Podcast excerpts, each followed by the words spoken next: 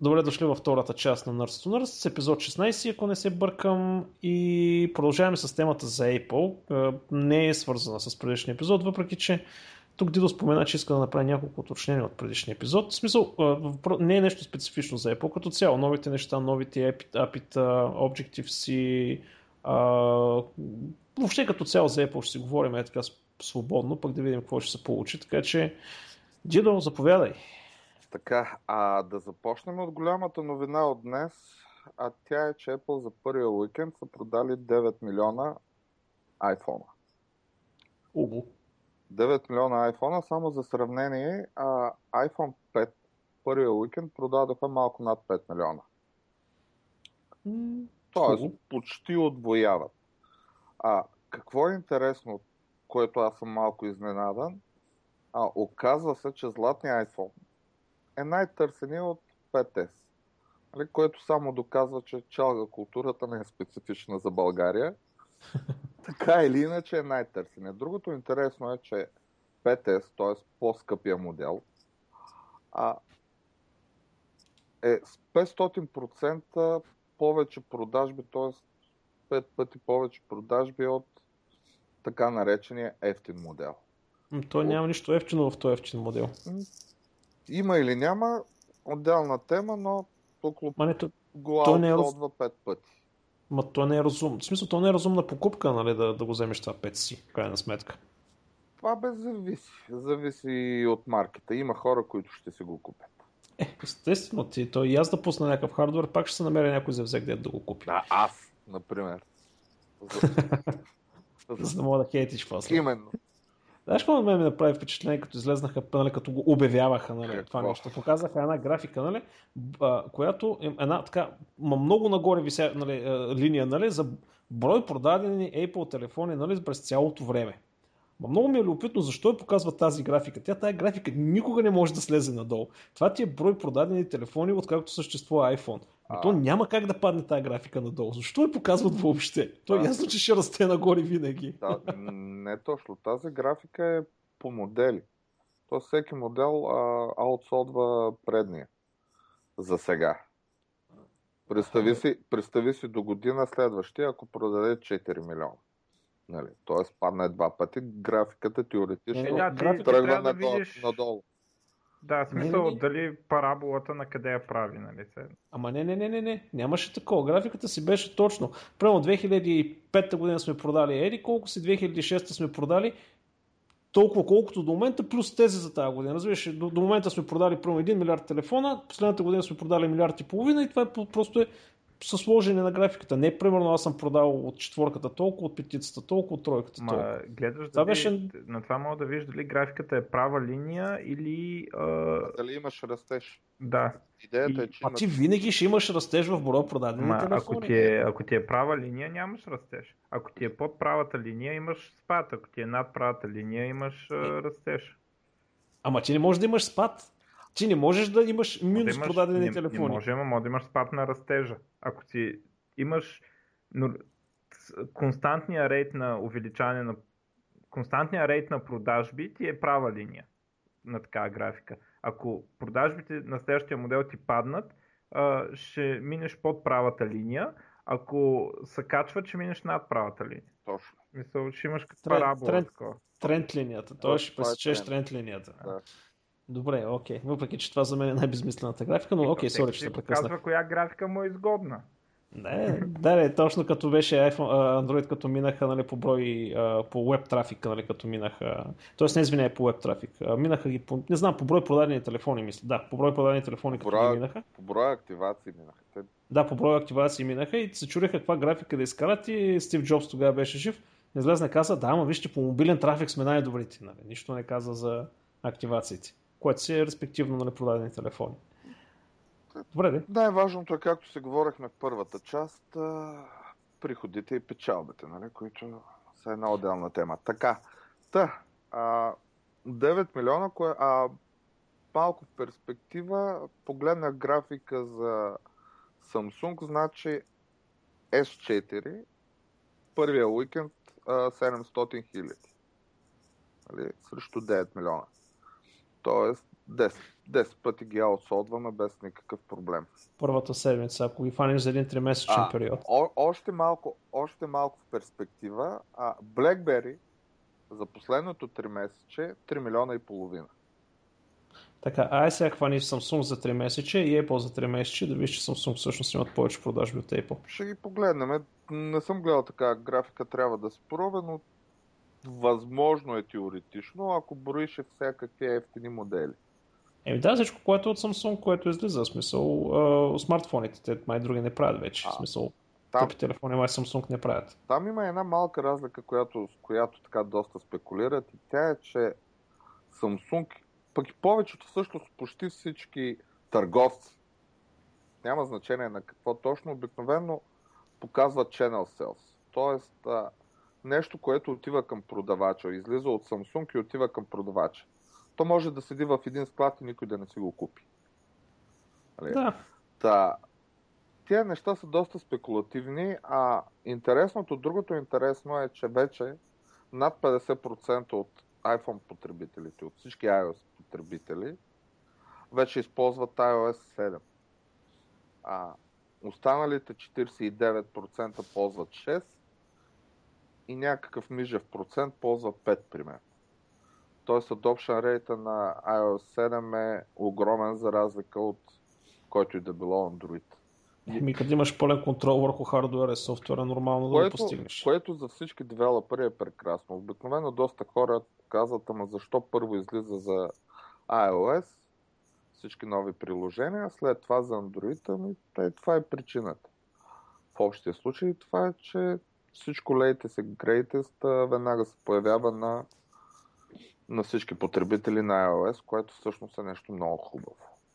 А как ще коментираш тия статистики, че какво беше 60%, говоря грубо 60% от приходите през Apple Store отиват в 4-5 компании? That's life, смисъл, нормално е. Винаги, като съм гледал графиките и на големите продажби, големия процент отива в най-популярните, т.е. приложения са игри. Производителите на игри не са чак толкова много. Големите производители на игри са 5-10 компании. Тук там е някой инди девелопър с някоя гениална идея, прави нещо страхотно. Примерно пича, който беше правил Twitter, мобилния клиент, който след това отиде в Twitter, в някакъв момент го напусна и направя една игра, която разби всякакви класации. Общо взето игра на познаване на думи, но с страхотна графика, страхотен юзер интерфейс. Но тези неща рядко се случват и при положение, че най-големите производители са 4-5, абсолютно нормално е подобно нещо. От друга страна, гледах average, т.е. средно колко печели един application за целия си живот. Имаше някакви цифри, че това е между 5 и 9 хиляди долара, което всъщност е доста малка цифра, т.е. ако си един девелопър сам, нали, направиш едно приложение, ти много трудно можеш да очакваш с това нещо да се финансираш и да живееш. Хитовете са много малко. Хитовете са сигурно 5-10 примера могат да изредя, които са направили така пари и в един момент и те дори бяха продадени. Така че да, не... За самостоятелни девелопери, викаш, в Apple място много... Не, че няма място, не... Да не търсят пари. Да не тръгва с голямата кошница, така да го кажем. Имаше отначало, нали, както с златната треска, първите печелят. Първите са спечелили. Ти в момента имаш към 800 хиляди апликейшена в App Store. Много, много е трудно да изкочиш отгоре и да правиш пари от това, а и да поддържаш интерес. Защото теб ти трябва две неща. Първо да си видим за много потребители и второ да им задържиш интереса. Трето, по възможност да не продадеш еднократно на каквато и да било цена, а да продаваш услуга. И и да ги чарджваш потребителите примерно всеки месец. Е, това нещо разваля игрите. Е, това нещо in-game purchase, това нещо е балмекта на игрите. Това не говоря за in-game purchase. Примерно ти говоря за примерно subscription е различно от freemium. За мен freemium развали всичко на игрите. Тоест, абсолютно. Играеш, обаче за да постигнеш добри резултати, трябва да плащаш. Именно. Е, това е целият баланс на играта е направен така, че ти да трябва да платиш. Да. Това е отвратително. Отвратително. Това обаче е различно от сервиси. Това обаче е различно от сервиси. Тоест, сервиси, примерно плащаш си, появи се нещо ново, което ми е много интересно. Примерно $5 на месец беше или нещо подобно. И можеш да четеш книги от библиотеката. Те примерно имат 100, 200, 300 хиляди заглавия. For life. Колкото книги искаш четеш, плащаш си $5 на месец. Което за мен е абсолютно окей като бизнес модел. Това е различно. Това е готино. Да. Това е готино. Нали? Това е различно от фримиума. Фримиума играеш си нещо, обаче за да стигнеш следващото ниво трябва да си купиш зелено диамантче, което ти струва $. Или да прекараш 2 седмици в блъскане на предишните нива, да събереш някакви глупости. Така. И в този момент някакви бесни тинейджери почват да харчат едни пари, които отиват в едни компании. Тук, между другото, се намесва Touch ID, за което ще си говорим скоро, което би трябвало малко да... Така, имаше доста проблеми с родители, които реваха за... Тинейджера похарчил $4000 за игра за една нощ, този похарчил $2000, третия похарчил не знам си колко пари. Това е по темата. Смисъл, трудно е. За мен е невъзможно някой да стане милионер, да го каже по този начин, но един апликейшън, но това важи и за Android. Това важи за каквото и да... Разликата да пуснеш лотария, билетът лотарията да си купиш. Така. Разликата обаче, според мен, от при 15 години, когато Windows, всичко беше Windows, е, че теоретично имаш шанс. Тоест, с добрата идея, нали, малко късмет може и да го направиш. Десктоп приложенията няма такъв. Там просто няма. Тук, нали, без да уточняваме операционната система, теоретично има шанс. Нали, ако си добър, с малко късмет, може да се случи, вероятно няма да се случи. Нали, толкова по темата. Нали, добре. Не очаквайте да станете милионери от апликейшн. От един апликейшн поне. Да, тоест, за какво да учим да ги пишем тия неща, за да може някой да ни плаща, да му пишеме на него. Единият вариант е това, другия вариант е, може да направите каквото аз се опитвам да направя в момента. Това е правим с приятели един стартап, който е хардуер и софтуер. Сега, идеята е много проста, имаме малко вече конкуренция. Идеята е много проста, слагаш си мобилния телефон в джоба и си свърляш всички ключове. Отваряш си вратата вкъщи, само като се доближиш с мобилния си телефон. Било то... Като изолят телефона, какво правим? Като изолят телефона, какво правим? Правим, че имаме клауд сервис, с който може да го дизейбълнеш веднага. Нямаш ли някакъв пин или нещо подобно потвърждение преди да отключи? Или... Ако искаш, имаш пин, ако искаш, няма. В смисъл, идеята е много проста. Представи си, прибираш се с 2 торби. Да. Стандартен случай. Mm-hmm. Нали, няма нужда. След това се разрасна в Америка са супер популярни карпулинг сервиси, т.е. някой да ти кара колата за половин час, за един ден и така нататък. Вместо да му даваш ключове, да се виждате някъде и да правите някакви дивотии, така че той да може да запали колата, пращаш му един QR код, примерно, или един URL, или каквото и да било. Т.е. нашия апликейшн си отваря колата без никакъв проблем. Значи как работи това нещо? Имаме хардуер, който ще продаваме, който общо взето не е много сложен. Апликейшни безплатни и сервиси, които са платени с subscription, примерно $1 на година. И можеш да гледаш кой кога влизал, кой кога излизал, какво правил и така нататък. Тоест, според мен, пари ще се правят вече не от application като такъв, а от услуги и от нови неща, като Internet of Things. Нали? Стандартното програмиране не е толкова интересно, ако искаш сам да правиш пари. Тоест, можеш да си докарваш някакви пари, но не е кой знае какво. Между другото, само да ти кажа, в Хак кафето в Пловдив, сега не знам докъде са стигнали и дали са го направили, ама искаха да го правят нещо много подобно. И там проблема им какъв беше, че искаха да се изпраща код на application или нещо и такова, с което да се отвори вратата, защото вика, не мога да изкараме 30 ключа. Това беше идеята. Ами ние го направихме, даже някакви продажби вече отпочнахме и някакви договори доста така интересни започваме.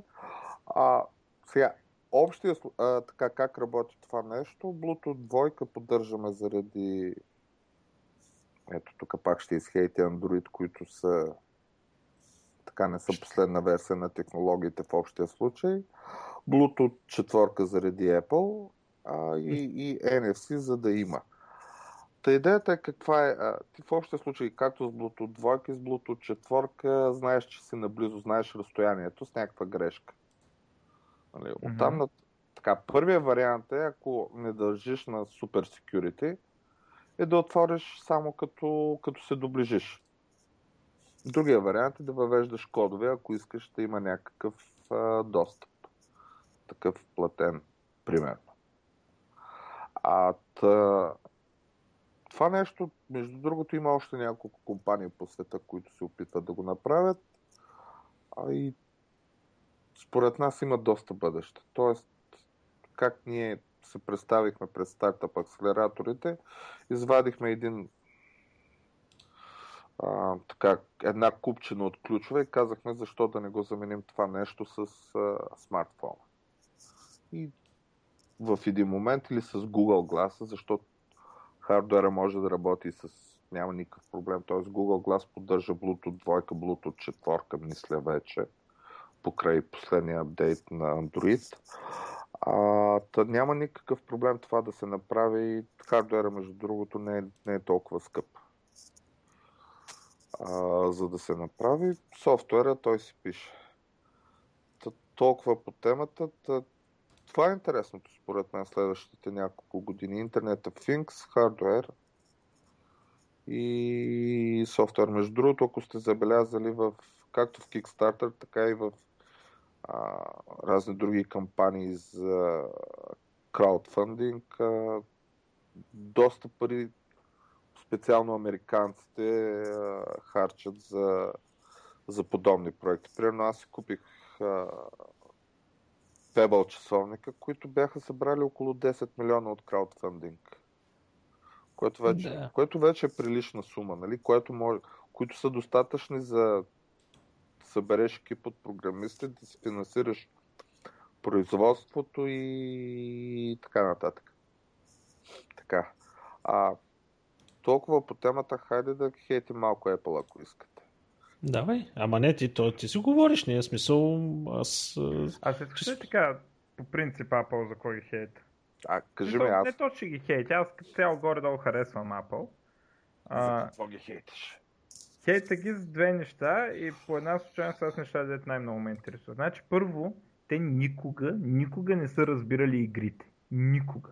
Това са цялата си кариера и нали, има култовата история как Bungie, които по това време са направили брилянтни игри и са на макове и първо релизват на макове и така нататък. Направили са игри като Myth, които аз супер много харесвах. Okay. Те са отишли и практически са молили на Apple да ги купат. И нали, Стив Джобс казал, гледай си работа. И кой? Нали, накрая Microsoft и Bungie правят после Halo. Нали. В смисъл, това толкова да не разбираш от игри, толкова и винаги през цялото време са игнорирали игрите и има някакви такива репорти, как Стив Джобс считал, че това игрите са глупости. Никога тази компания не е разбирала игрите. Компания, която, ако разбираше игрите, щеше до сега да има конзола, щеше да се напъни, защото те имат... И по темата има какво да ти кажа, какво се очаква да се случи за конзолата. Да, аз съм сигурен, че се издънат, като я пуснат, защото, нали... Apple и конзола. Apple TV най-вероятно ще стане конзола до година. Ами, то трябваше да стане конзола преди 5 години. То сега всеки прави конзола. Apple ако направят конзола, забрави за Microsoft, забрави за Sony, забрави за всички. Не. Просто забрави. Тук си в много голяма грешка, човек. Абсолютно нищо такова няма. Между другото, Apple един път са правили конзола, ама това е една друга тема. Да. Вярно е това, това е още... Правили, спорно е какво точно. 86-та ли, 87-та година, там някъде. Да, не, нещо безумно там, нали. Да. То тогава всичко е било такова, да. И това е, за мен, през цялата си такова съществуване, Apple са показали някакво брутално неразбиране на игрите и нали, как трябва да се отнасят към тях и важността им най-вече. И Microsoft, когато има такива репорти, как Бил Гейтс е казал, нали, или правим конзола, или ставаме като Oracle и продаваме само на Enterprise. Нали, смисъл, тогава на срещата, дето те са сметнали на първия Xbox колко ще загубят и той казал, губим, не губим, искате ли да станем такава компания, ако нали, трябва изобщо да зарежем консюмър сегмента, ако ще е така. И нали, в смисъл, Apple никога не са слагали тая стойност в игрите, която те заслужават. Така е, да. И ще видиш сега, че пак ще е издано. Не могат. В смисъл, може да успеят, но няма да е в никакъв случай от първия път, защото... От първия път игрите ги има, игрите са там. До година слагат... Това не са те игри, дето са важни. Това не са игрите, които ти правят 1 милиард за един ден. Това не е Angry Birds, не ги прави тия пари.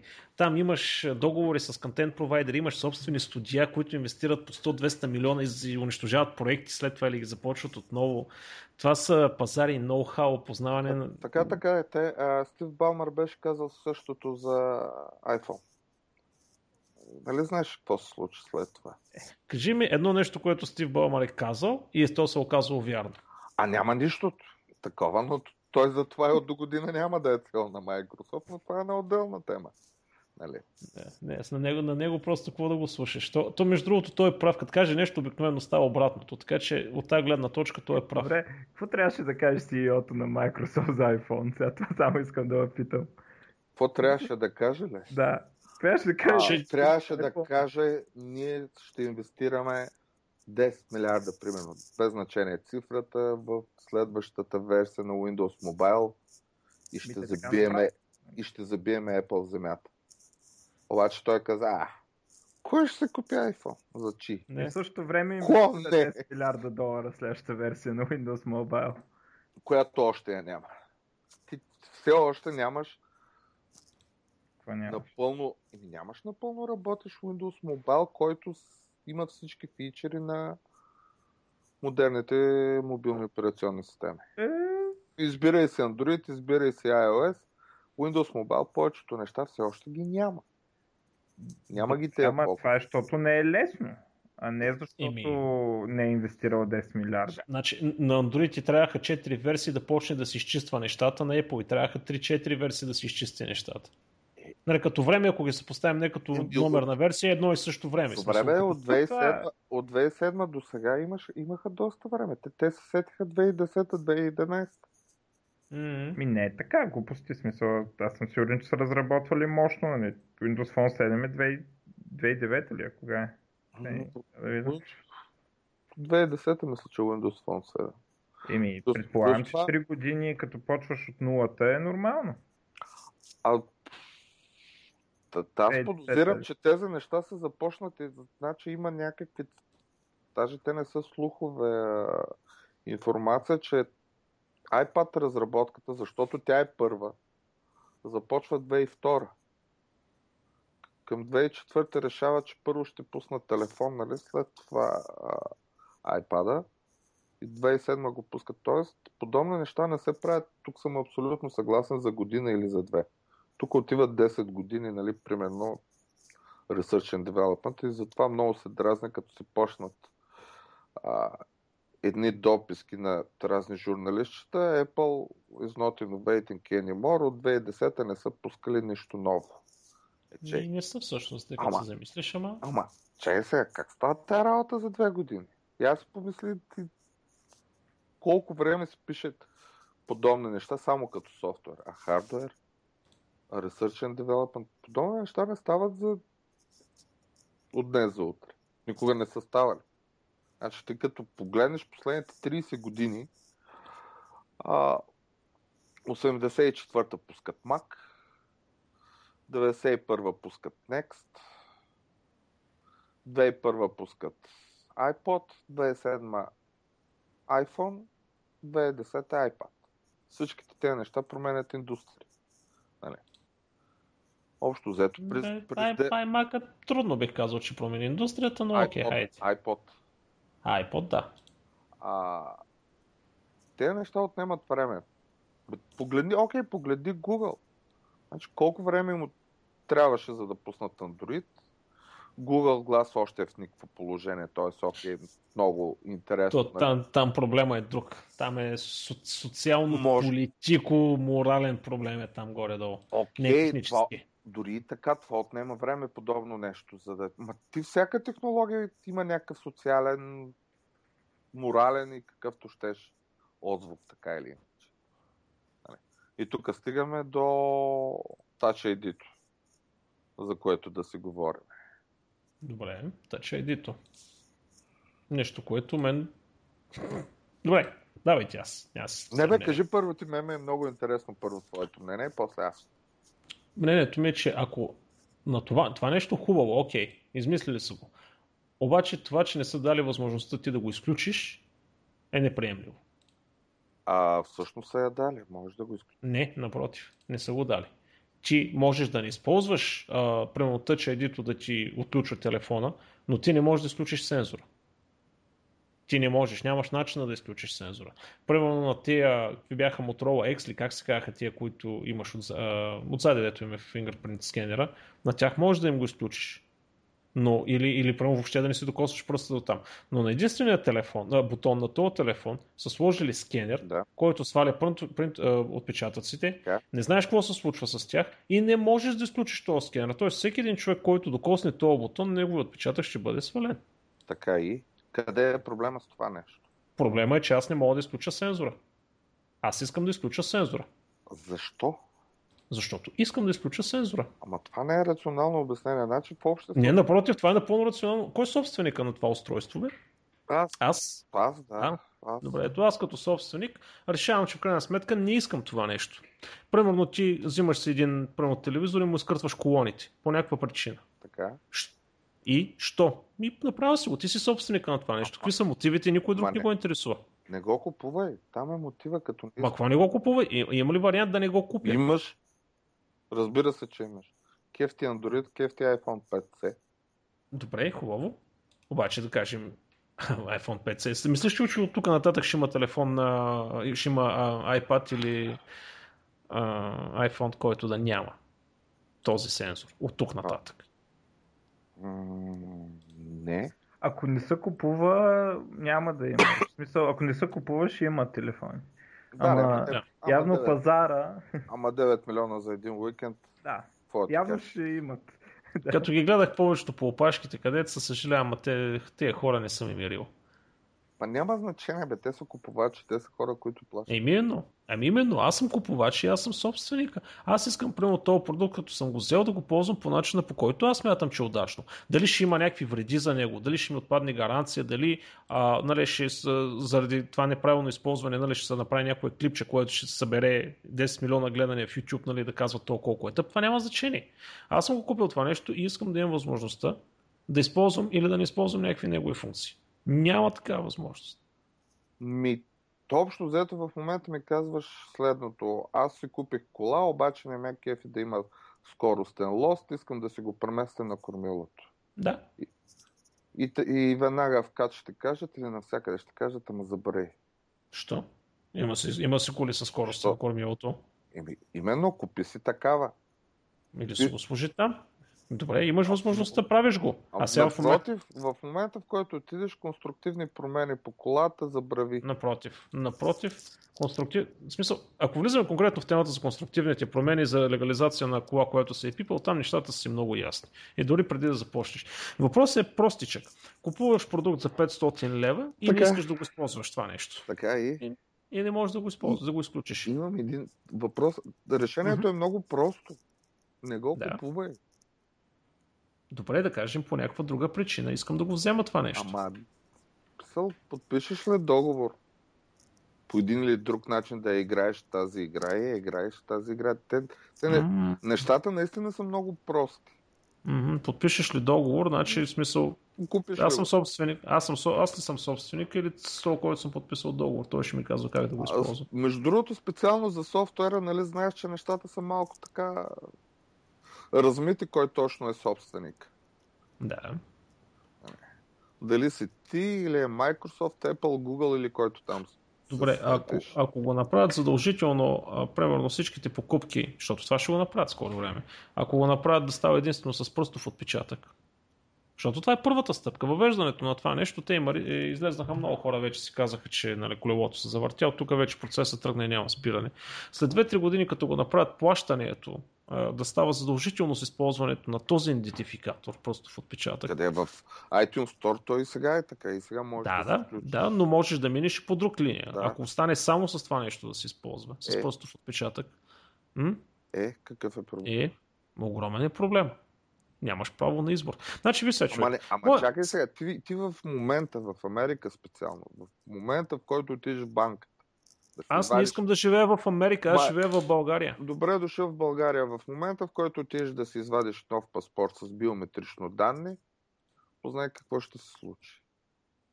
Човек, не е зашибан отпечатък. Разбери го това нещо. А за кое? Значи имаш просто... На мен аз имам един единствен проблем. Един единствен проблем имам и с Google, и с Apple и така нататък. И това е и с някои версии на Android. И това е, че не ми дават правото на избор. Дали да или не. А ме задължават. Поставят ме в ситуация на зависимост и ми казват, това е начина. Ако не те кефи, тогава не ползвай тази услуга. Абсолютно приемливо за мен.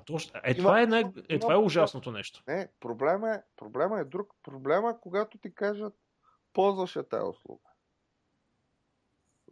Никой не те кара да си купиш iPhone. iPhone нямат 90% от пазара.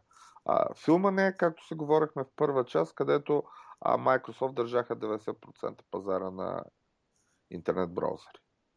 И ти казваха, това работи така. Нищо подобно.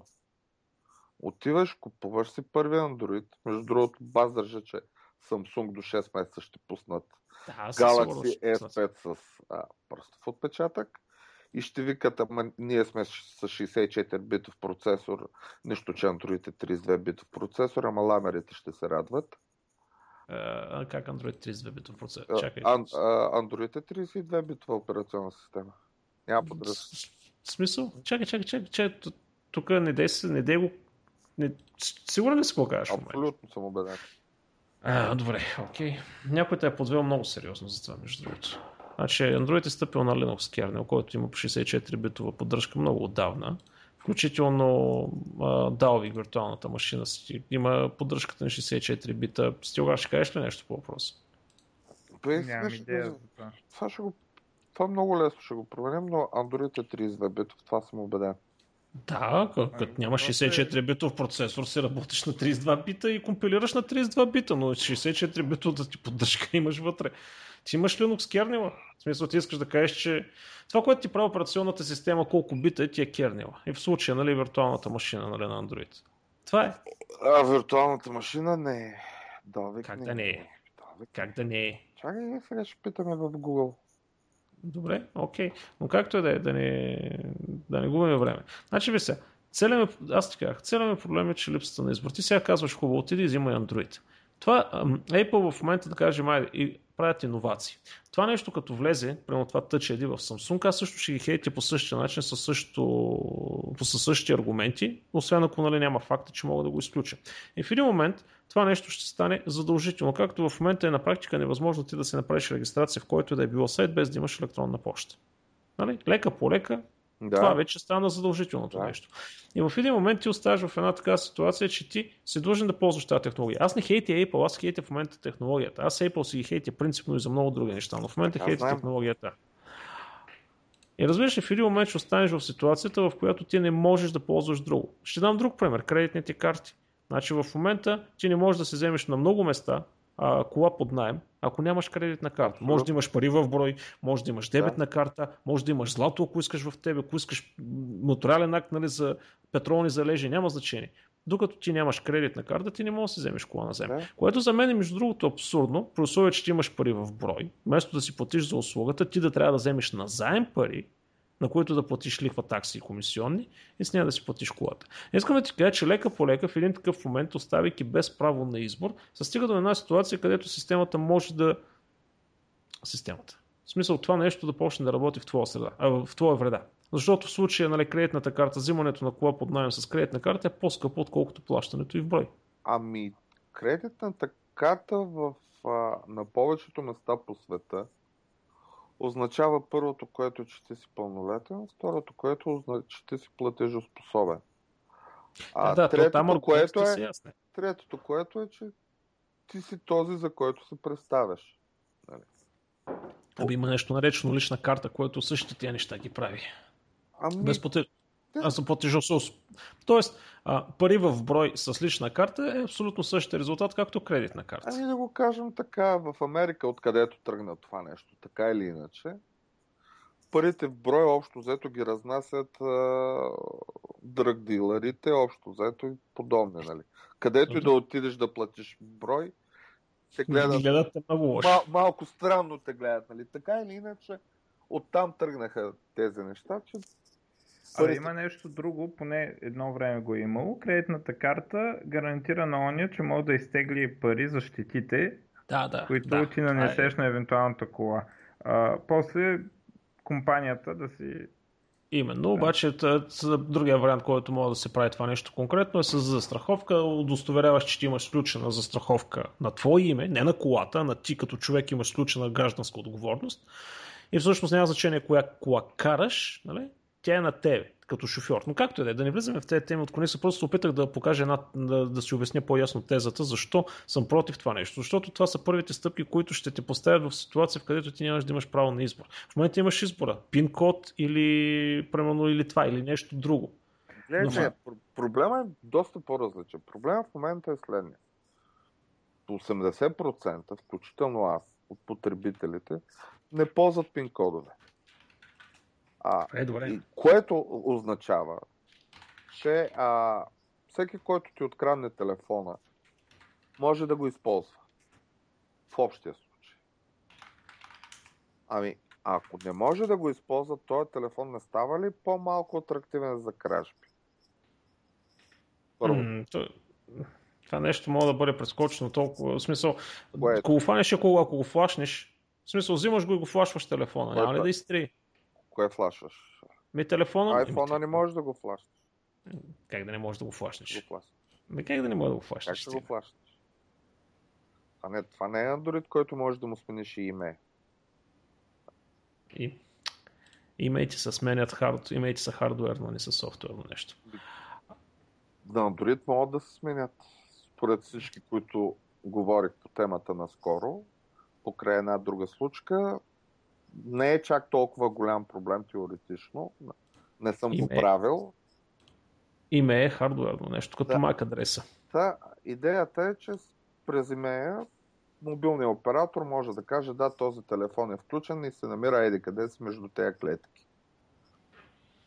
Проблема, ако ти е откраднат телефона и ако ти е сменен този имей, толкова по темата не можеш да си го намериш обратно. Нали? За това става въпрос. Ако телефона ми не може никой да го отвори без пръстов отпечатък, между другото играха си с пръстови отпечатъци на котки, работи. Между другото пробваха и дали зомбитата, като не завземат, ще работят телефоните. Добрата новина е, че няма. Тоест не могат да ми отрежат пръста и да ходят да пробват, няма да работи. Но може докато спиш някой просто да доближи телефона до пръста ти и да го... Да, това е една отделна тема. Може да. Защо коментираме това, след като... И аз не мога да разбера, защо коментираме. Ами, аз не мога да разбера какво толкова сте отпечатък за секюритито му, след като на Android се налоква с снимка на човек. В смисъл, то е много ясно, че то не служи за това секюрити. Не, аз не знам защо отиде на тук разговор. Аз да кажа, че това нещо лека по лека ще бъде наложено като начин на ползване. Аз не искам да ми се налага това да бъде като начин на ползване. Увеличава се секюритито, бе, човек. Той... Не се увеличава. Не може всеки да го използва. Малко, но се увеличава. Да, че има възможност да се байпасне, да, факт. Факт, че всяко секюрити, за което се сетиш, теоретично може да бъде байпаснато. И в това няма нищо лошо. 80% от потребителите нямат нужда от повече. Или дори по-голям процент. Добре, зациклихме. Айде нататък, ако обичаш. В смисъл, наистина, не че е скучна темата, няма какво повече да се каже. Извинявай, така че обаче дай нататък. Добре, даваме нататък. Сега, дайте да бъдем малко по-техникал, Objective-C и така нататък, че това, което слушах предния път, малко не съм съгласен. Там минахте на една тема, че всичко, което се пише на тема iOS, е на Objective-C, видиш ли, без Objective-C програмисти нещата няма да станат. Така, не е точно така. Една голяма част от библиотеките, iOS-ките, както и MyOS, чисто си. Повечето core, примерно core библиотеки, адрес-буци, core motion и подобни неща са си библиотеки. То това го казваме миналия път, че на C++ си пишеш спокойно, на C++. C не е C++. И между другото, целият код на Objective-C, абсолютно всичко може да се напише направо C. Чакай, как така можеш да пишеш на C, а не на C++? В смисъл, как? Не, как... исках да кажа, че библиотеките са на C, не на C++. Другото, което исках да кажа е, че библиотеките, т.е. Objective-C кода, абсолютно целият може да се напише направо си. Просто кода, който ще напишеш, е да кажем 10 пъти или 20 пъти по-голям, като количество код. Там говорихте си за изпращане на меседжа между обекти и подобни неща и как работи цялото това нещо. Също това нещо може да бъде написано и на си, просто да викаш функции. Е, толкова 10 пъти повече код. Дори и повече. Тоест, викането... това е безсмислено. В смисъл, все едно не може. За практически цели все едно не мога да го напиша. Да, това е предимството на Objective-C, че количеството код, което пишеш, е в пъти по-малко, отколкото количеството код, което ще напишеш на C. И това е голямото предимство, поне за мен лично, че адски много се улесняват нещата и адски лесно и бързо се пише код. Ама то се пише, защото API-то е направено за Objective-C. Ами не, напротив. Напротив, че си не е златния критерий за бързо писане на код. Не говорим за това. Очевидно не е златния критерий. Напротив, това исках да уточня, че повечето, една голяма част от API-то все още е на C. Значи low-level операционната система iOS отдолу е абсолютно същото, каквото и е macOS. Да, това предполагаме така, ама графичните компоненти... Разликата е там, нали, в графичните компоненти, но ти доста други неща пишеш, освен графиката. Нали. Между другото е open source. Darwin се нарича проекта и целия е open source проект. Тук ми се щеше и Ванката да се намеси по темата. Но нещата, които са затворени, са точно графичните библиотеки и UI библиотеките. Тоест всеки, който иска, може да се фане далвик, да се напише отгоре едни UI библиотеки, да се сложат драйвери за радио и да се направи мобилен телефон, какъвто му е интересен и както му е интересен. То в тази връзка... По същия начин, по който и Android тръгва. Всъщност, Linux отгоре е една виртуална машина, писане на много код за UI и така нататък, и имаш Android в един момент. Аз, което съм чувал, самия Core на iOS не е особено впечатляващ. В смисъл, няма нищо, кой знае какво там, дето да си струва. Ами между другото, в новата версия има няколко неща, които са супер впечатляващи. Това е следващата тема. Правят няколко промени по TCP/IP стека, които до сега там последните 20 години, примерно, или нещо подобно, общо взето нищо не е правено по темата. TCP/IP стека е един и същи навсякъде, години наред. BSD. Абсолютно, да. И той е навсякъде един и същи, той работи. Нали? Те добавят нещо ново, което до сега го нямаше. И това се нарича Multipart TCP. Идеята е следната, че до сега по протокол ти имаш само един път, по който да мине пакета. По трансмишен протокола. Нали? Тоест, примерно имаш wire конекция, нали? Пращаш си пакета по жицата. Или имаш wireless конекция, окей, пращаш си пакета по нея. Сега с Multipart TCP, нещо, което го въведаха и за което четох днеска, идеята е, че няма значение дали имаш wire връзка или wireless връзка, дали имаш 3G връзка, гарантира ти се, че пакета стига да имаш едно от всичките връзки, стига до другата страна. За разлика от досега, нали? Което е за по доста време първата промяна, която се прави по TCP/IP стека, което е за мен лично е доста интересно и сега трябва малко повече да прочита по темата, но изглежда интересно. Аз разбрах, че няма апита, които програмиста да може да ги използва. В смисъл това тук те го ползват... Ти сега TCP/IP стека, нали, общо взето толкова надолу няма какво да търсиш в TCP протокол. Да, защото аз разбрах, че това са го докопали с снифване, нали, какво праща, нали, не са видяли някакви апита, които са отворени. Няма апита отворени, но друго исках да кажа, теб, в общия случай, когато говорим за приложения, те е интересувал долу какво точно се случва.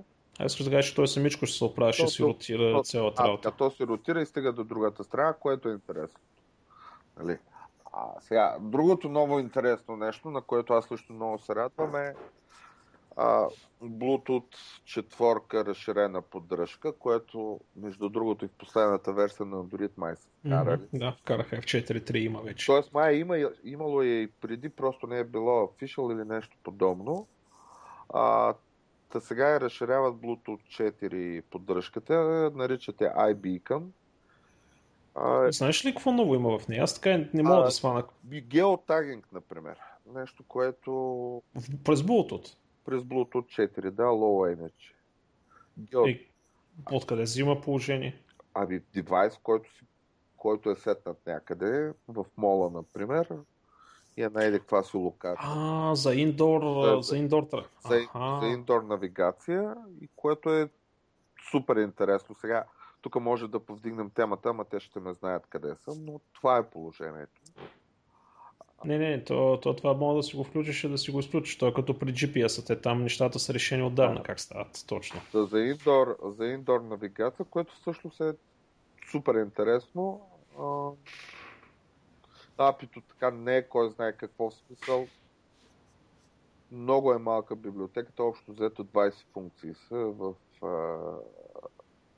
Core Bluetooth. Лесно се имплементира, писах скоро подобно нещо, общо взето за 2-3 дена написах цялата Bluetooth 4 функционалност, там нататък стандартни проблеми. Това е другото ново нещо. Третото ново интересно е така нареченото Core Motion.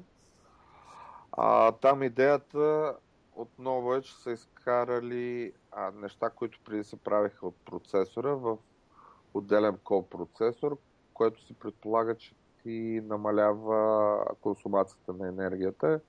Идеята каква е? Да ти обработват акселерометър, жироскоп и каквото друго се сетиш като информация, да ти я дават наготово. Затова си имаш API, може да се обработваш както си искаш. И там най-вероятно идеята е да завземат всичко, което е на тема wearable computing. Примерно сензори, здравни сензори, примерно heartbeat сензори и всякакви подобни неща могат да се използват, могат да се правят през... То всъщност е комбинация от Core Bluetooth и Motion процесора. То това са плюс OpenGL, между другото, това ще е интересно. OpenGL ES 3.0. Да, Android също в последната версия вкара тройката, между другото, с пълната и поддръжка вече. Вече я вкараха, нали, което е доста интересно. Друго ново, какво? Увеличени са, между другото, фикснали са разни древни неща, нещото, на което аз супер се радвам, които повечето хора ще ме погледнат така широко отворени очи, а за масивите, той се казва NSRA там, са добавили една функция First Object, която ти връща първия обект от масив. Красота. Но това само... Някакви неща се радват хората. Хора писали на Objective-C, където между другото има функция Last Object, която връща последния елемент в масива. Вече има и First Object. Че до сега как взимаше първи обект? Тръгваш да итерираш и... Как се взимаше до сега първи обект? По индекси и гледаш какво се случва. Ако те празен масива, нали се сещаш какво ми се случва? Exception. Да. Exception. Той си с exception ли си работи Objective-C, нали? В смисъл стандартните exception или? Има ги, но не са, как да кажа, не са предпочитана практика. Аз лично в Apple-ски код не се сещам по всички примери, по всичко, което съм гледал, използване на exception. Как се оправя ерор? Как се контролират грешки тогава? Error handling стандартен. Серър код или с серър такова? Серър кодове, по принципа, и там нещата... Или с стандарт ерър? Ерър кодове, нямаш понятие стандарт ерър, което го имаше в... C++. И оттам нагоре вече го имаше и в Windows. И там нещата са малко по-различни. Понеже можеш да изпращаш съобщение на nil обект, ерър няма да ти се случи. Ерър може да ти се случи, ако се опиташ да четеш нещо от nil обект. Там малко става по-различно, но имаш го ерър хендлинга, оттам започнахме, но на практика аз не съм виждал някой да го използва. Ами това е зле.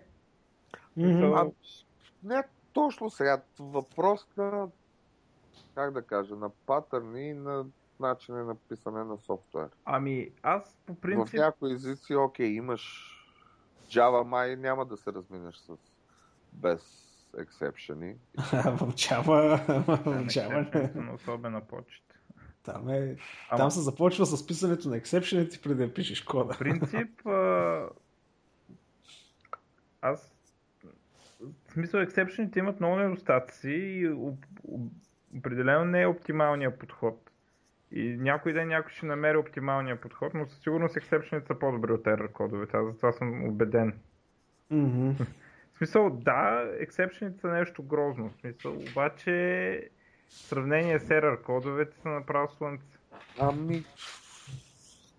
И сега, като всяко нещо зависи кой го пише и как го пише. Значи с ексепшени, ако не са написани както трябва, може да се видиш в такъв филм. Там поне нещата са доста простички при тях. Декорираш ексепшена, тролваш, той пропагейдване нагоре, докато бъде прехванат от някъде. Да, и ако някой не го фане където трябва, влизаш в един филм, който нямаш спасение. Може да си направиш централно прехващане на всички ексепшени. Ексепшена ще крашне програмата, което е това, де трябва да се случи. Не е год да ти крашва програмата, верно. Естествено, че ако има грешка, програмата трябва да крашне, вместо да продължи да работи с грешни данни. Друг въпрос, нали вече, дали къв ще е user experience, дали трябва да имаш global error handler, който да крашне културно. Ама ако забравиш exception, програмата ще крашне. Ако забравиш да провериш error код, програмата ще работи с грешни данни и ще омажеш данните на потребителя. По-хубаво да крашне. И аз съм съгласен, че е по-добре да крашне. Това е голямото предимство на ексепшените, че ти позволяват програмата да крашне, ако някой забрави да ги провери. Което е много по-добре от error кода, който опа, минус едно не била валидна стойност, ама то понеже е инт и продължава цялата програма, все едно всичко е минус едно и стават някакви тъпоти. Като има грешка, трябва да се крашва, това е, ако не е предвидено. Ама това, аз между другото, това ми е другото такова към Apple, че от грижата им за девелопърските инструменти е много, за такава голяма компания е много, как да кажа, слаба, да. Сериозно? Не е с Microsoft. Сериозно ли го казваш това? Ми да, това общо взето гради, че... Добре, сега извинявай, Objective-C, нали? Objective-C е най-добрият език за програмиране след C. Това нещо, всеки, който писал. Аз мога да си променям кода динамично, мога да си променям програмата динамично. Само ще ти кажа, много... Не, гледаме един интересен сериал, за това са хиля, не за това не така. Да, знам, че го гледаш интересен сериал. Радвай се, радвам се, че ти е интересно и забавно. Кажи... Много, много добър довод, постно Стоян в това. Направо много мая, че не съм го измислил аз в коментарите на предишното такова. Сега ще го прочита коментара. Ще го прочита, много добър коментар. Така, че да видя къде беше. Глупости. Обектният си ги дърпал напред. Не познавам програмист, който ако може да ползва по-модерен език, би искал да пише на то. Единствено това, че Мак го налага, го държи. Ако беше нещо наистина добро, дали щеше да има форк за някакви реални проекти за други платформи? Давам пример. Що всички OS платформи имат версия за C++? Що има форк на C#? Що има толкова версии на Java? Или пък толкова езици имат Java, версия за Java виртуалната машина? Нито един сериозен пример за подобно нещо с обектния си.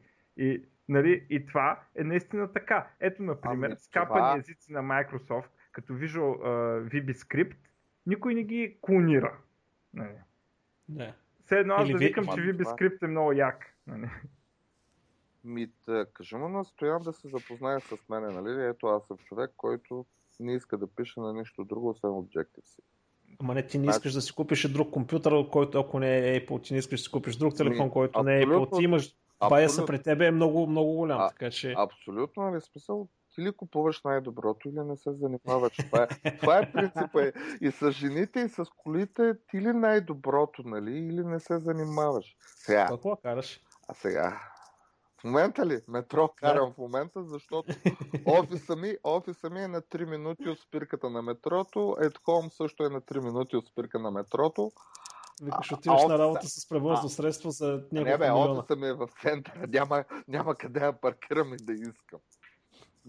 За два часа и това е.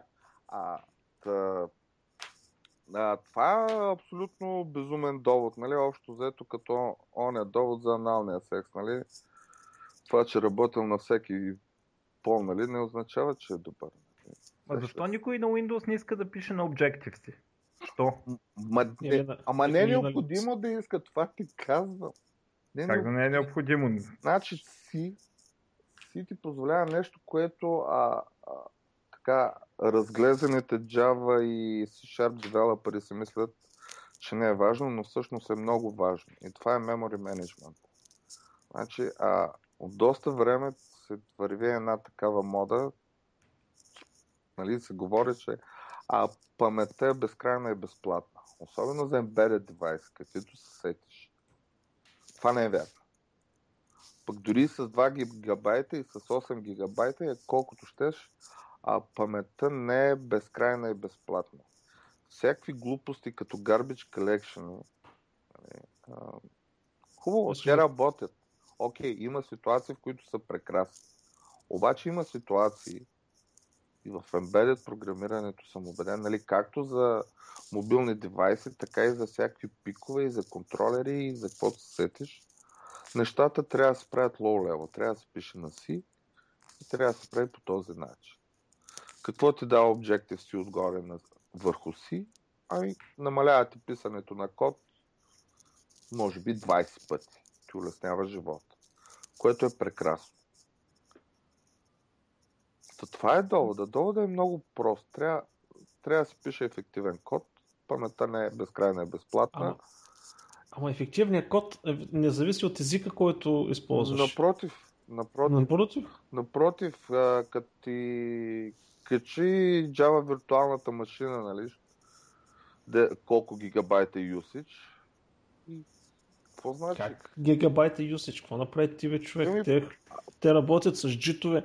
Как искаш да кажеш, че Java виртуалната машина ти дава някакъв overhead много сериозен? Да, пусни се Eclipse, пусни се което и ти искаш Java приложение и виж колко памет ще ти похача. Което поискаш. Пусни. Нали? Ти сериозно ли ги кажеш тези неща? Значи добре, това, което е в Android, излизат, че тогава устройствата на Android с по 512 RAM, нали, те трябва да умират прави тогава в момента, в който се качат няколко приложения. Те умират прави в момента, в който се качат няколко приложения. Брей. Той филм, даже с проект, по който сме работили заедно, съм го гледал точно с Android. Нали, с ефтините Android с малкото памет.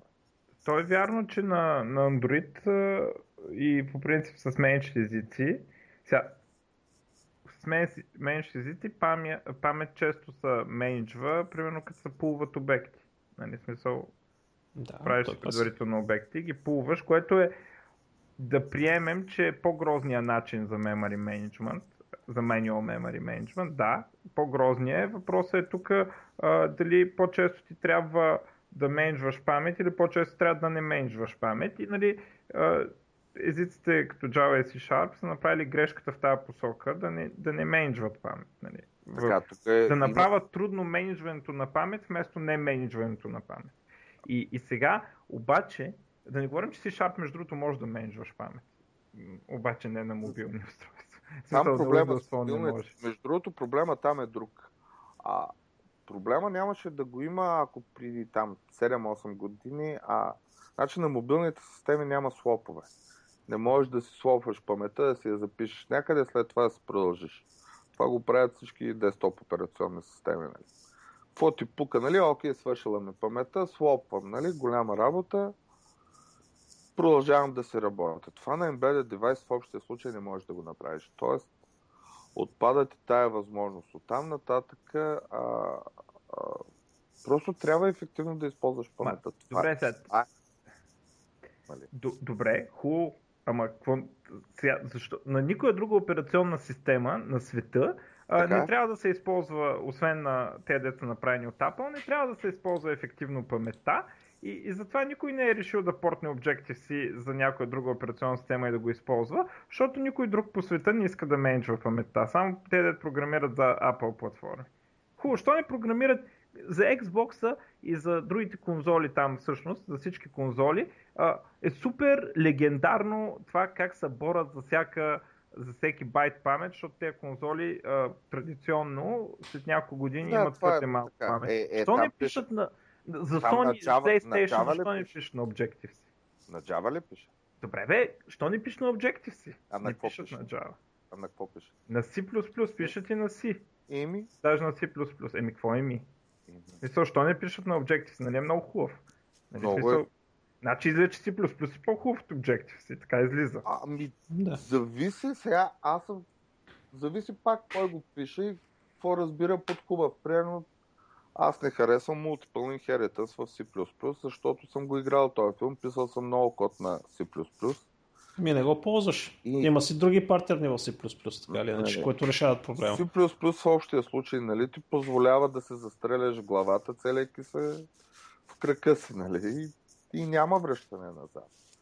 Аз изобщо не искам да защитавам C++, просто питам как така само в Apple операционни системи искат да го използват този най-хубав език.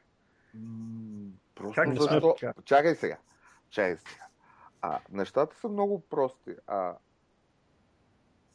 Apple не са длъжни да дават на никого обяснение или да искат разрешение да използват който и да било език.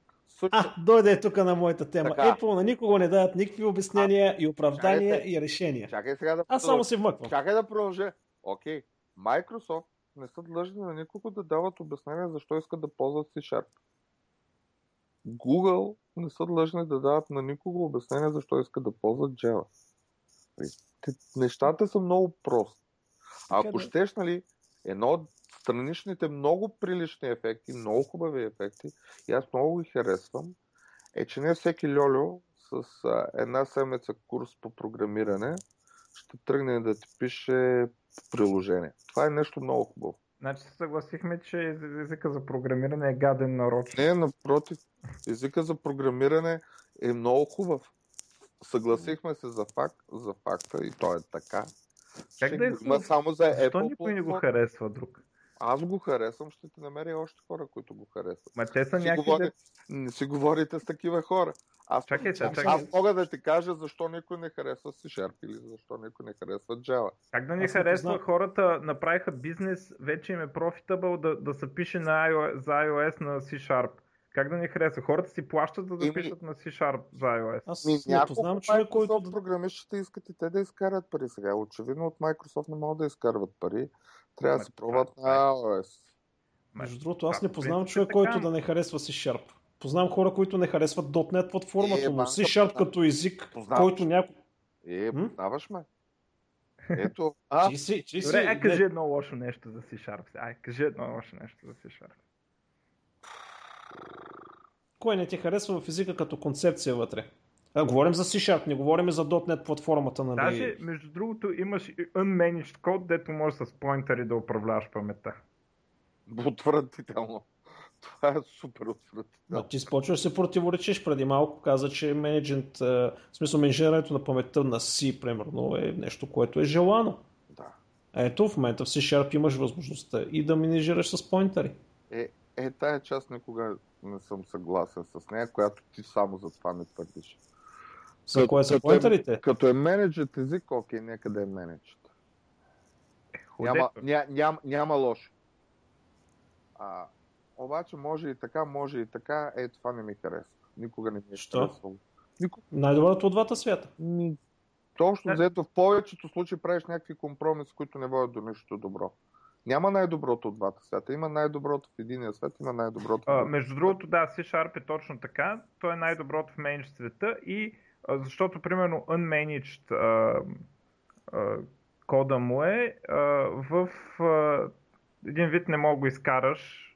В смисъл, той е блок. Такъв. В смисъл, може да оптимизираш малки парчета код. Не, наистина, не можеш абсолютно всичко да го направиш unmanaged.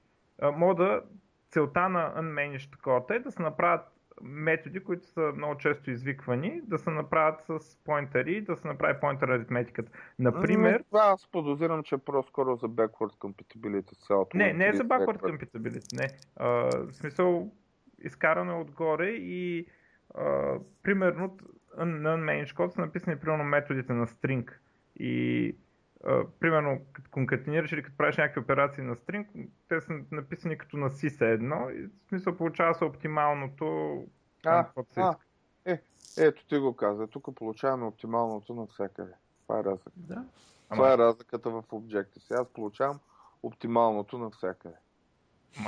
Оптималното е да имаш garbage collection и да се занимаваш с глупости. Ма не е вярно това. Това е вярно. Да не е това. Това е вярно за PHP девелопери, които са решили да стават нещо друго. Не започвайте като и не други хора, които не знаят замазаче. Замазаче, хора, които не знаят какво е Малоки Фри, просто... Гледали сме го и този филм. Между другото, знаете ли откъде тръгва и защо тръгва Objective-C? Историята. Това ще ме е любопитно. Значи историята е, че един PhD студент, който тогава е работил за Next, общо взето дипломната му работа е езици за отели, кое са от четвърто поколение, примерно, мисля, че се водиха, като Simula, Smalltalk и подобни неща. И да... те не са четвърто, те са второ. Хубаво, да кажем, че са второ, без значение за поколението. Идеята е, че тръгва като макроси за си. Общо взето цялото нещо е било един гигантски макрос. Отдолу е имало си код. Това говорим в 88-89 година. Между другото и C++ по този начин е тръгна. Макросите в един момент, правим език и го променяме, и нещата, но така или иначе всичко стига до си код. Абсолютно всичко, което можеш да го напишеш на Objective-C, съвсем сериозно. Пращането на съобщение от един обект към друг, можеш да го напишеш направо си. Нещото, което много го харесвам в Objective-C за разлика от C++, което е същото и за Java, мисля, че и за C-Sharp е Single Inheritance. Multiple Inheritance ме побърква. Ма не го ползвай. Имаш си шаблоните в кутия. Ти не си длъжен да ползваш Multiple Inheritance в C++. Не, в C++ някой при тебе го е ползвал. В общия случай ти винаги всички разчитаме на някакви библиотеки. Нали? Не пишем всичко от начало от нулата, за разлика от PHP програмистите, които всеки си има негов PHP фреймворк. Нали? Общо взето, аз от това съм известен PHP програмистите. Ванка, ти имаш ли си твой фреймворк? Имаш ли си твой фреймворк? Защото аз съм чувал, че всеки PHP програмист да, фреймворк е един перфектен начин да оптимизираш кода си. Имаш си твой. Да, им се работи с него и уроки съм правил на него. Не казвам, че е лошо, просто казвам, че така съм чувал, че всеки си има. Това и аз, между другото, и на мен е много странно. Нали, за мен това е много странно. Аз съм свикнал да има неща като стандарт лайбрари, нали, които са написани. Не, ти си имаш стандарт лайбрари. Ти си имаш в PHP, имаш си SPL.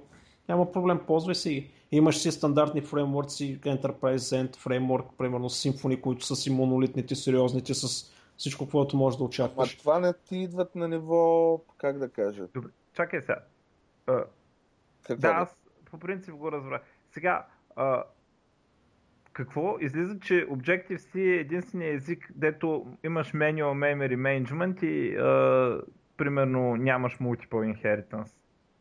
Смисъл... Не съм казал, че е единствения. Сигурно добре, има и други. Сигурно има и други подобни. Това е по-хубав от другия, примерно от D.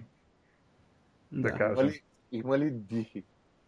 Има супер обичан език е D, между другото. Сериозно? Да, само дето няма голяма компания, дето да го пушне в продуктите си, там малко проблем. Да, но иначе за паралелни изчисления е много добър. Нещо като гол.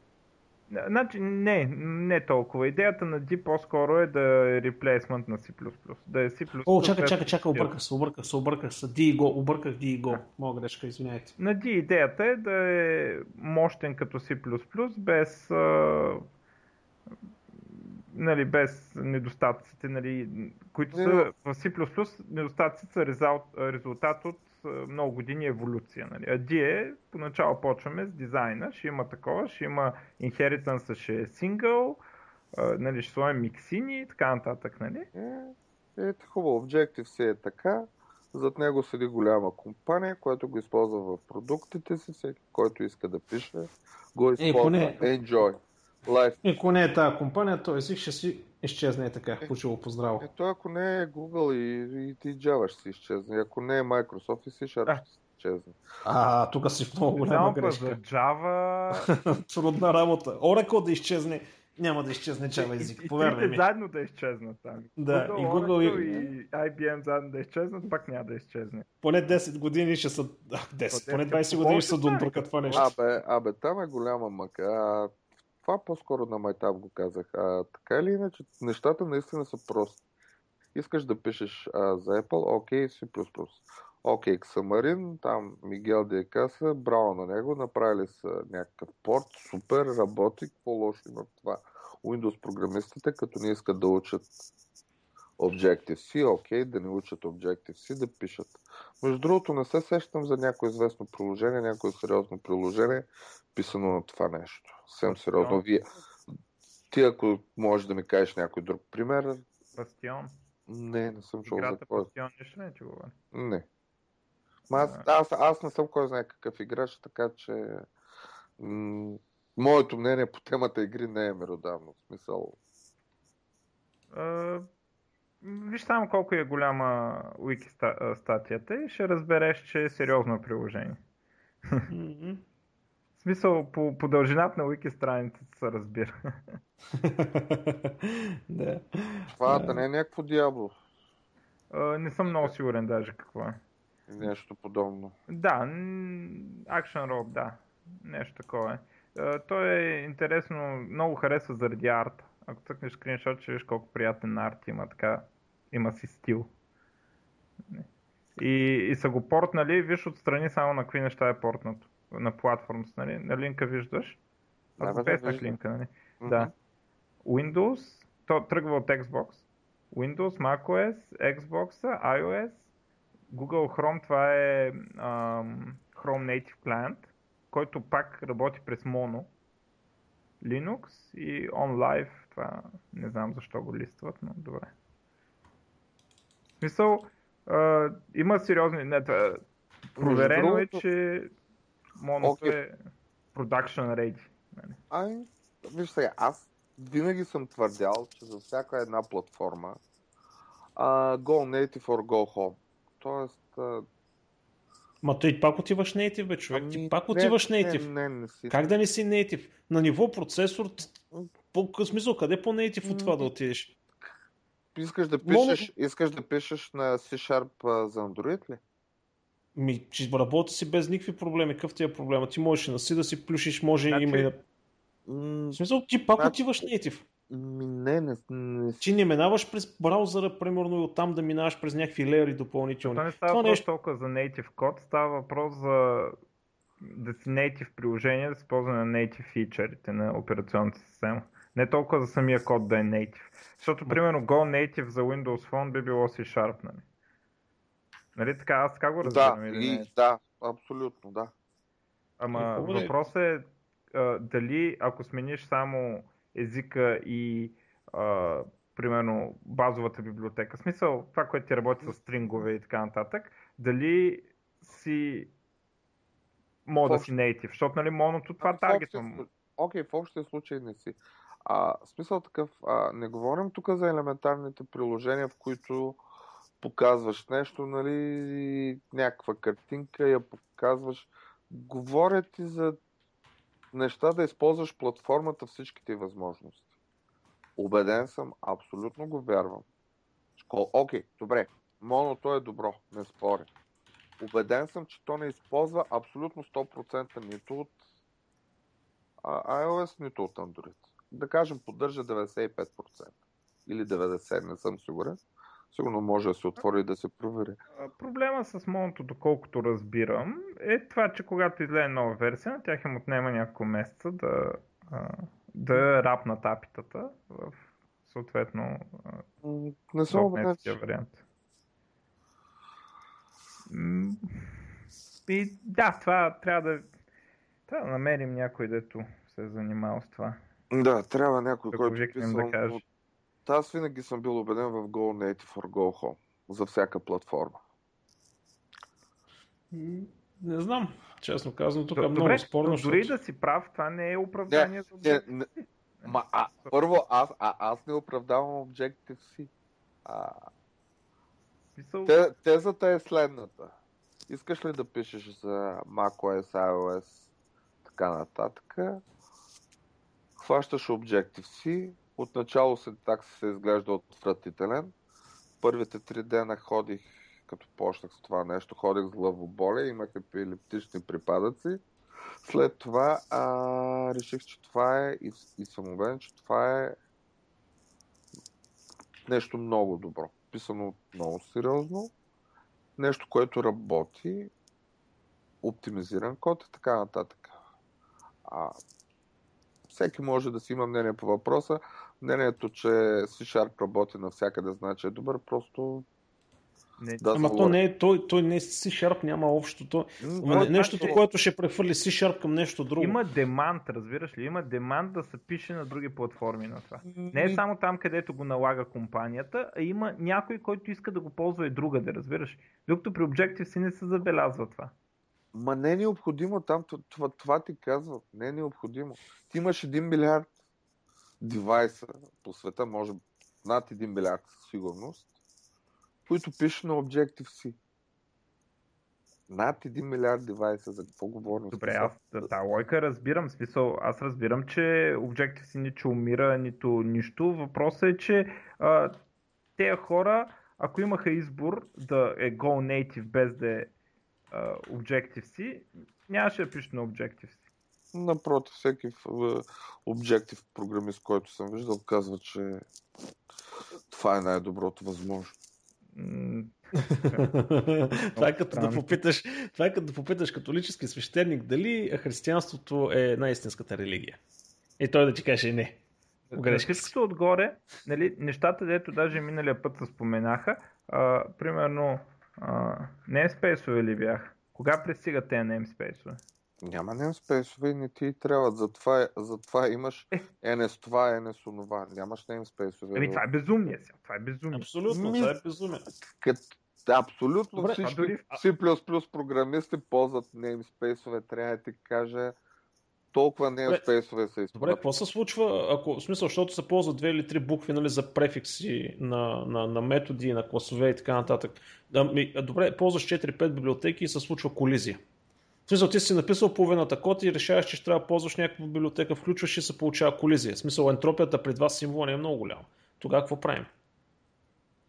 В смисъл, рефакторинг ли правиш? Кой смисъл, какво се случва? Колко е грозно, навсякъде имаш по два символа и целият ти код да е омазан с тези два символа отгоре. Напротив. И да са ти първите и да не можеш да почнеш с глагола, примерно get, set, нали, и така нататък. В смисъл, супер безумие. Това прави сметка, щом PHP са го осъзнали. Добре. PHP трябва да ти кажа, не е пример за каквото и да било. Ами не, да подразне малко банката. Не бе, дразни. Objective-C остана единствения език, дето, нали, така по-масово се ползва и няма namespace-ове. Ма не са ти необходими, бе. Как не са необходими? Ма не бе, имаше един човек, значи Стилгард беше много прав, един човек, който преди време за PHP беше казал, че final при try catch final било абсолютно излишно нещо. Значи, това са безумни неща. В смисъл, това са абсолютно малумни неща. Имаш си конвенции, които се спазват от толкова езици, от толкова години. Това са техники, добри практики и така нататък, които в един момент там не присъстват. И пак Apple с типичната си нахално са казали, не, вие нищо не разбирате. 20 години академичен труд, нали? Нищо не разбирате, ние ще ви кажем как стоят нещата. Това е красиво, това е правилно, това трябва да го правите. Да. И между... вие, между другото, код на Objective си виждали ли сте? Да, виждал съм. Аз, нали, че казах, че трябва да ставам Apple Developer. Купих си от ванката си, купих и лаптоп и такова и тръгнах и да уча и да пиша. Да не говорим, между че това има един такъв много грозен ефект, че ти се палютва супер много Global Namespace и после IntelliSense, като ти се включи, не мога на първите две букви не мога да таковаш IntelliSense. Супер безумно и имената стават някакви... Ти си го виждал в PHP. MySQL, Donna, какво е IntelliSense? Това не е Visual Studio. Autocomplete. Autocomplete, между другото, работи много добре в Xcode. То оставаше Xcode и Autocomplete, да няма и както и да е. А между другото, има ли други среди за писане, освен Xcode? В смисъл, има ли нещо друго? В смисъл, от трета страна, няма значение платено? Да, има две или три, едното беше безплатно, има и платено едно. JD самите мисля, че имаха нещо. Те, които са новите любимци на Google, мисля, че те имаха нещо. Аз съм убеден, че даже трябва да ги изнамеря линковете, имаше и още едно-две неща, които са... JetBrains са много добре, аз шапкам свалям на тия. Много добри човек. Те имаха нещо, убеден съм. Между другото, ти мога кефти да пишеш на Vim и пишеш. Познавам такива програмисти, които си пишат на Vim. Ама чакай, там смисъл просто да ти сетне проекта с всичките XML-и, след това да ти направи билда, да ти направи публишинга, смисъл пакетиране всичките тия неща, или това задължително трябва да минеш през Xcode? Може да си ги направиш абсолютно сам, а между другото имаш и command-line тулове.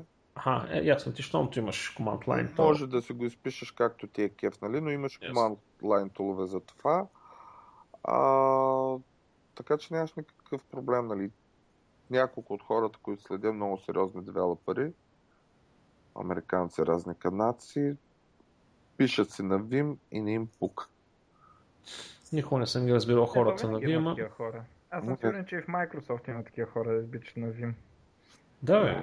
Аз тези с Emacs не ги разбирам, но това е една отделна тема там. Лист програмистите са едно отделно племе, нали?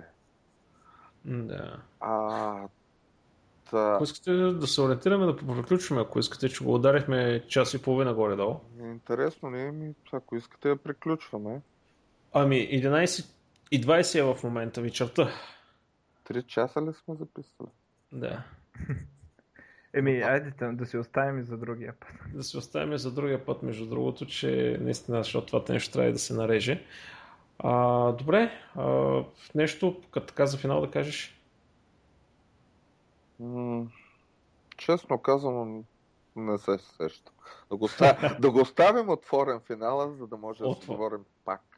Добре. То ще има коментари сега, да следиш коментарите. А, ще има коментари. Ще има коментари, да.